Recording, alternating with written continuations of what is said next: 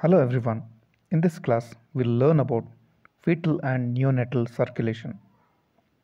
The objectives of this class would be to appreciate the design of fetal circulation, list the special features of fetal circulation, list the changes in fetal circulation that occur at birth, correlate the circulatory changes that occur in fetuses due to the developmental abnormalities. The main difference of circulation in fetus, that is before birth, is that fetal lungs are functionally inactive and fetus derives oxygen and nutrients from placenta. The blood that is 80% saturated with oxygen from the umbilical veins enters the liver and some amount bypasses the liver and enters inferior vena cava through ductus venosus which drains into the right atrium. About 50% of the blood from the right atrium enters the left atrium through foramen ovale. Another 50% of the blood from right atrium enters into the right ventricle from where it is pumped into the pulmonary artery. As the pulmonary vascular resistance is very high because the fetal lungs are collapsed, only the small quantity of blood reaches the left atrium through pulmonary veins. The main bulk of the blood from the right ventricle directly enters the aorta through the ductus arteriosus which is then distributed to the whole body. However, the umbilical artery which arises from the aorta transports blood to the placenta where it is oxygenated and sent back to the fetus via fetal veins. This placenta functions like lungs during fetal life. So this diagram showing mean, how the fetal circulations is designed.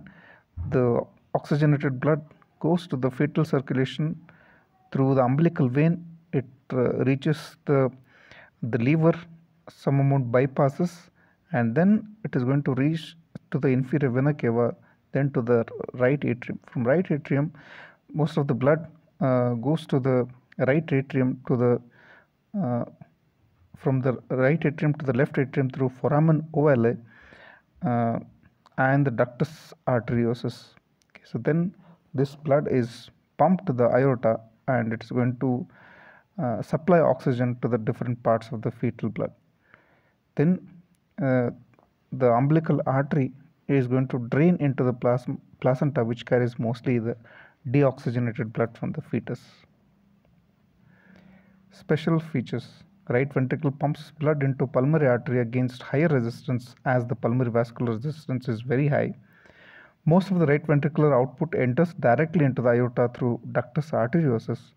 The right ventricle receives blood from placenta and pumps into aorta from where about 60% of the blood goes to the placenta for oxygenation and only 40% is distributed to the different parts of body. This occurs because peripheral resistance of the fetal vessels is high whereas the resistance of the placenta is relatively low. About 50% of the blood from right atrium directly enters into the left atrium via foramen ovale. Oxygen saturation of the fetal arterial blood is much lower than that of adult. However, fetal tissues are highly resistant to the effect of hypoxia. Fetal hemoglobin also has a higher affinity to the oxygen. In fetus, cardiovascular regulatory mechanisms operate mainly by the local factors. The baroreceptors and chemoreceptor reflexes develop at about 30th week of intrauterine life. Changes occurring at the birth. Closure of the umbilical vessel ceases the blood flow, resulting closure of ductus venosus. The, the, clank, the clamping of umbilical vessels immediately after the birth causes asphyxia that activates the respiratory center, resulting in exp expansion of the lungs. As the lung fills with air, the pulmonary vascular resistance decreases significantly. Closure of umbilical vessels uh, increases the total peripheral resistance and blood pressure. Left atrial reserve is raised above the volume of blood present in inferior cava and right atrium. This occurs due to the decreased pulmonary resistance increases the blood flow to the left atrium and decreased flow of blood to the right atrium due to the closure of umbilical vein. Occlusion of umbilical artery increases the resistance to left ventricular output. The change in the pressure gradient across atria abruptly closes the valve of foramen ovale and gradually the interatrial septum closes. The pulmonary arterial pressure decreases significantly due to the decreased pulmonary vascular resistance. This along with the increased aortic pressure reverses the flow of blood through the ductus arteriosus. However, constriction of the ductus arteriosus begins within few minutes and is completely closed with 1 to 2 days after birth. Before birth, thickness of the both ventricles is equal. After birth, thickness of the right ventricular wall decreases whereas the left ventricular thickness is going to increase. Some of the clinical importance atrial septal defect, non-closure of foramen ovale after the results in uh, in mixing of oxygenated blood with the deoxygenated blood, thereby decreasing the, the oxygen supply to the tissues. Patent ductus arteriosus, failure of closure of ductus arteriosus results in the blood flow from aorta to pulmonary artery as aortic pressure is more.